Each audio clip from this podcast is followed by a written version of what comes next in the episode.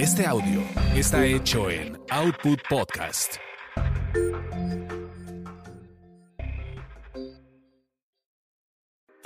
Lo que se quedó en el tintero. Lo que se quedó en el tintero. Con Víctor Hugo Sánchez. 30 años de memorias y recuerdos del mundo del espectáculo.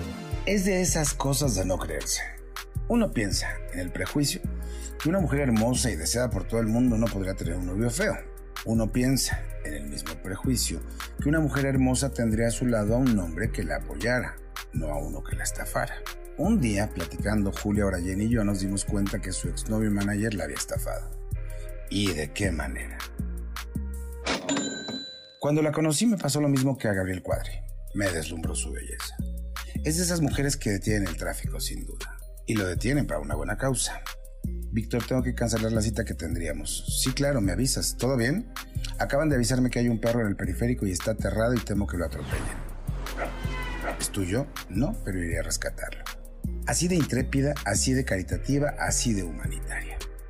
Nos conocimos poco después de la vorágine de su aparición en TV Nacional a través de aquel famoso debate presidencial donde ella apareció con un vestido blanco entallado causando la admiración de literal todo el mundo. Julio Orayen, ¿quién llama? Víctor Hugo Sánchez, periodista, me pidió Mauricio Islas que quisiera comunicarse contigo para algún negocio. ¿Puedo darle tu teléfono? Sí, claro. Solo dile que esta semana estoy saturada de cosas. Me están llamando de Rusia, de Londres, de Japón, de España, literal, de todo el mundo por lo del debate. Entiendo, entiendo. Guardaré tu número y nos comunicaremos más adelante. Pasaron varias semanas, quizá unos meses, cuando la fiebre de los medios por saber de ella había disminuido.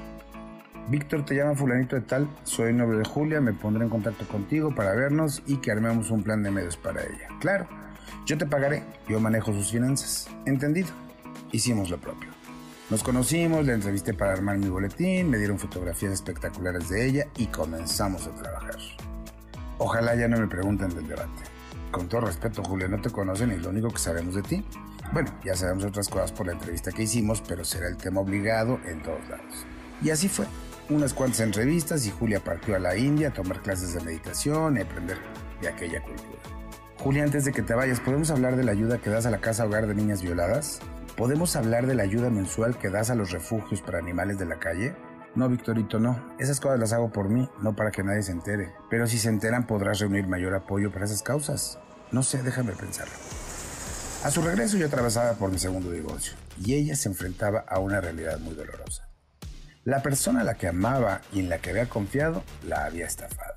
Nos dimos cuenta cuando me preguntó si me habían pagado y cuánto me habían pagado, le dije las cantidades y bueno, ahí comenzó la historia. Y así, sin darnos cuenta, nos hicimos amigos. Y conocí a una mujer extraordinaria, sensible, educada, culta, preparada, extremadamente sana y piadosa.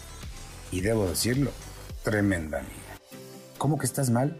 Sí, sí, algo traigo, debo ir al médico. No, no vas solo, yo te llevo. No, no es necesario, de verdad, Julia. Avísame, estaré al pendiente. Fuimos a varios eventos ya fuera del trabajo, conciertos de música clásica, shows de comedia, obras de teatro, y en casi todos nos tembló. Qué bueno, así tuvimos el pretexto de salirnos y de no regresar a la obra de tu amigo que me estaba durmiendo. Sí, la neta, sí. Vamos por mi auto, yo te llevo a tu casa. Gracias. Ahí, en pleno estacionamiento, Julia se peleó con los cuidacoches.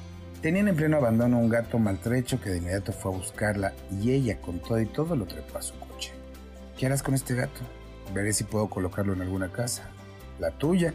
Y es que amante de los animales tenía en su casa en la Condesa perros y gatos que iba recolectando de la calle. Han pasado casi 10, 12 años de conocernos y cada día la quiero y la admiro más. Porque luego de la fama, las portadas y las entrevistas, hubo tropiezos económicos, de chamba y hasta de salud y nunca, nunca hubo queja. Siempre buscaba la manera de salir adelante. Hace tiempo se fue a vivir a Cancún.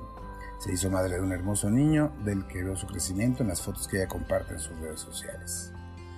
Poco nos hablamos, pero siempre estamos al pendiente porque, insisto, nos hicimos amigos, nos queremos y cada día que pasa la admiro más porque su belleza no solo radica en su físico, sino en el enorme y hermoso ser humano que es Julio Orayen. Lo que se quedó en el tintero. Lo que se quedó en el tintero. Con Víctor Hugo Sánchez. 30 años de memorias y recuerdos del mundo del espectáculo.